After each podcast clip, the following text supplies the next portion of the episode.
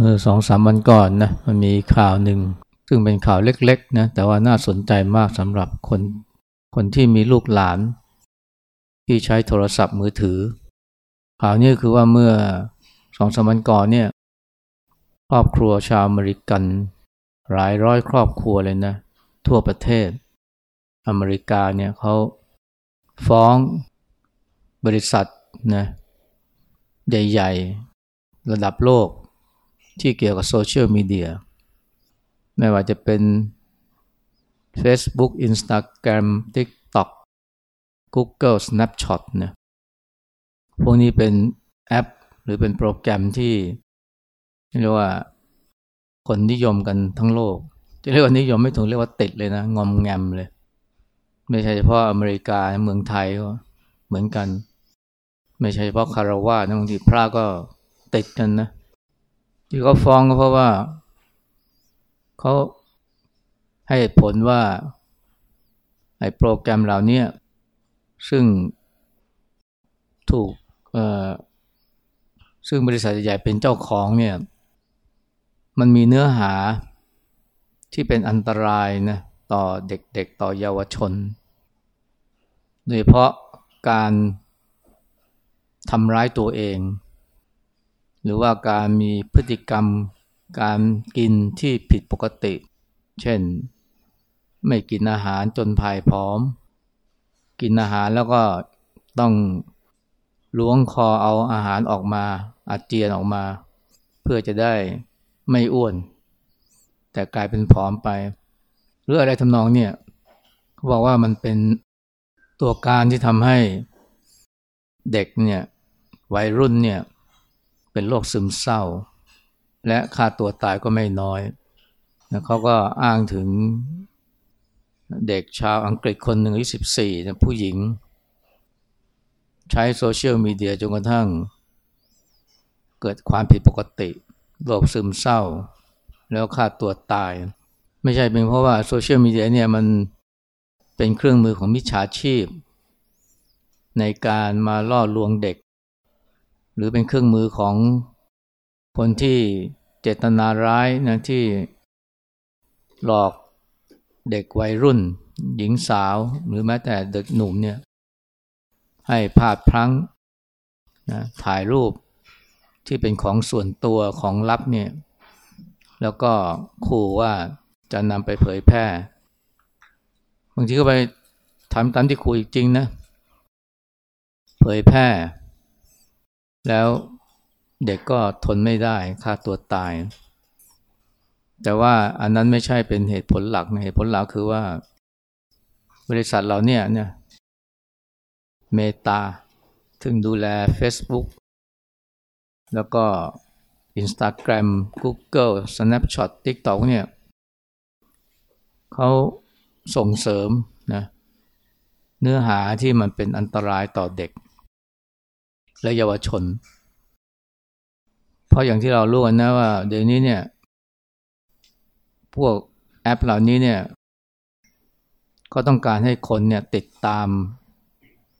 หรือว่าหลงติดเลยยิ่งดี เพราะฉะนั้นเนี่ยก็เขาก็จะมีวิธีการต่างๆ ที่ทำให้คนเนี่ยติดตามจนงอมแงมเลย และข้อมูลข่าวสารที่รวมทั้งรูปภาพที่คนจะติดตามมากเนี่ย รวมทั้งมีการแชร์เยอะๆเนี่ยเรียก engage เนี่ยส่วนใหญ่ก็เป็นภาพหรือข้อมูลที่ทำให้คนเกิดความโกรธ เกิดความกลัว เกิดความตื่นตระหนก ยิ่งถ้ามีภาพแบบนี้เนี่ยหรือข้อมูลแบบนี้คนก็จะยิ่งแชร์กันเยอะแยะเลย แล้วก็แสดงความเห็นกัน ซึ่งจริงก็มีแต่ว่าเท็จก็มาก แล้วก็สร้างปัญหามาก อย่างเช่นในอินเดียเนี่ยนะมีการแพร่คลิปว่ามีคนร้ายเนี่ยลักพาเด็กขึ้นรถตู้ และบางทีก็กล่าวหาคนเหล่านี้เป็นมุสลิม อินเดียนี่คนส่วนใหญ่เป็นฮินดูเนี่ยคนก็หวาดกลัวกันมากเนี่ยคนมุสลิมคนไหนที่ทำตัวมีพิรุษนี่ก็โดนประชาทัน อันนี้ก็เกิดจากการที่ไอโซเชียลมีเดียเนี่ยเฟซบุ๊กเนี่ยเผยแพร่คลิปที่มันทำขึ้นเองเพื่อกล่าวหาคน แต่ว่าพอมันสร้างความตื่นตระหนกตกใจนี่ก็แพร่กันใหญ่เลย อันแต่นี่มันไม่เกี่ยวเรื่องเกี่ยวไม่เกี่ยวกับหนุ่มสาวนะ แต่ที่เกี่ยวกับเด็กและหนุ่มสาวเนี่ย มันก็มีก็จะมีภาพและข้อความอีกประเภทหนึ่ง ที่เป็นเรื่องการฆ่าตัวตาย เป็นเรื่องการทำร้ายตัวเอง หรือว่าเป็นเรื่องที่ก่อความรู้สึกในทางลบให้กับเด็กๆ และเยาวชน แล้วพวกนี้เนี่ยพอธรรมชาติคนเราเนี่ยแม้แต่เรื่องสยดสยองนะมันก็ติดนะเผยแพร่ภาพคลิปเกี่ยวกับเหตุการณ์ที่สยดสยองนี่คนก็แชร์กันเยอะนะเช่นเดียวกันนะคลิปหรือว่าภาพที่ มันเป็นเรื่องร้ายๆเนี่ย มันก็ไปถูกใจเด็กนะเด็กก็แชร์กันแล้วก็ดูกันดูกันติด แล้วก็มีอาการซึมเศร้า อย่างมีเด็กคนหนึ่งเนี่ย ร่วมเป็นโจทย์ด้วยเนี่ย อายุเขาบอกว่าตอนที่เขาอายุสิบสองนี่เขาติดนะติดพวกโซเชียลมีเดียเช่น Facebook Instagram มากติดแล้วก็ร่างกายก็ไอ้จิตใจก็ดิ่งลงเหวเลยนะ ซึมเศร้าพยายามฆ่าตัวตายหลายครั้ง กว่าจะกลับมาเป็นผู้เป็นคนได้นี่ก็เกือบสิบปีนะ แล้วเขาก็โทษว่าเนี่ยโซเชียลมีเดียทำให้เขาเนี่ยแย่ลงก็เลยร่วมเป็นโจทย์ฟ้องด้วย อันนี้ก็เป็นเรื่องที่เราก็เคยได้ยินมาแล้วนะว่า เดี๋ยวนี้คนเนี่ยติดโซเชียลมีเดียมาก ไม่ใช่เฉพาะเด็กเยาวชน ผู้ใหญ่ก็ติดหลายคนก็เกิดความทุกข์ เพราะว่าเห็น คนนั้นคนนี้เขาได้ไปเที่ยวต่างประเทศไปญี่ปุ่นไปเกาหลี แต่เราต้องมาทำงานหามรุ่งหามค่ำไม่มีโอกาสได้ไปเที่ยวได้ไปกินอะไรอร่อยอร่อยเหมือนเขาเลย รู้สึกแย่ รู้สึกว่าชีวิตมันย่ำแย่ไอ้แบบนี้ก็เกิดขึ้นผู้ใหญ่ แต่มันไม่หนักหนาเท่ากับผลร้ายที่เกิดขึ้นกับเด็กและเยาวชนนะซึ่งทำให้หลายคนฆ่าตัวตาย เพราะว่าเกิดภาวะซึมเศร้า จิตตกนะซึ่งเขาบอกว่าเนี่ยมันเป็นความตั้งใจของพวกโซเชียลมีเดียเหล่านี้แหละ ที่พยายามกระตุ้นให้มีเนื้อหา หรือ content ทำนองนี้ เพราะว่ามันจะกระตุ้นให้คนเนี่ยติดตาม แล้วก็มีส่วนร่วมนะแชร์เชอร์อะไรต่างเพราะว่าถ้าคนเนี่ยติดตามโซเชียลมีเดียมากเท่าไหร่เนี่ยก็มีโอกาสที่จะ ได้ข้อมูลส่วนตัว เอาไปขาย ประโยชน์สารพัดเลยนะ ประโยชน์ทางธุรกิจ หรือมิฉะนั้นก็เปิดโอกาสให้ขายโฆษณาเรียกว่าไม่รับผิดชอบนะ พอมีนื้อบายแบบนี้มากๆคำก็ก็เลยไม่รับผิดชอบต่อเนื้อหาไอ้เนื้อหาทั้งหมดนี่มันก็ เราก็คงสังเกตนะบางทีมันมีมันมีโพสต์ หรือภาพหรือคลิปโผล่ขึ้นมาในโทรศัพท์ของเราทั้งที่เราก็ไม่ได้ไม่ได้ไม่ได้ติดตามแต่มันโผล่ขึ้นมานะซึ่งบางทีก็เป็นภาพลามก เป็นคลิป X หรือว่าบางทีก็เป็นคลิปที่น่ากลัวสยดสยอง มันทำได้ยังไงนะ มันก็มีอัลกอริทึมนะที่มันถูกสร้างขึ้นมาดีไซน์ขึ้นมาเพื่อนำเสนอ ให้กับผู้ติดตามผู้ที่เป็นลูกค้าผู้ที่ใช้ Facebook Instagram และหลายคนก็ตกเป็นเหยื่อ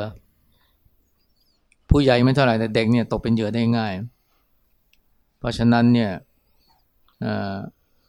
ไม่รู้ว่าการฟ้องเนี่ยมันจะ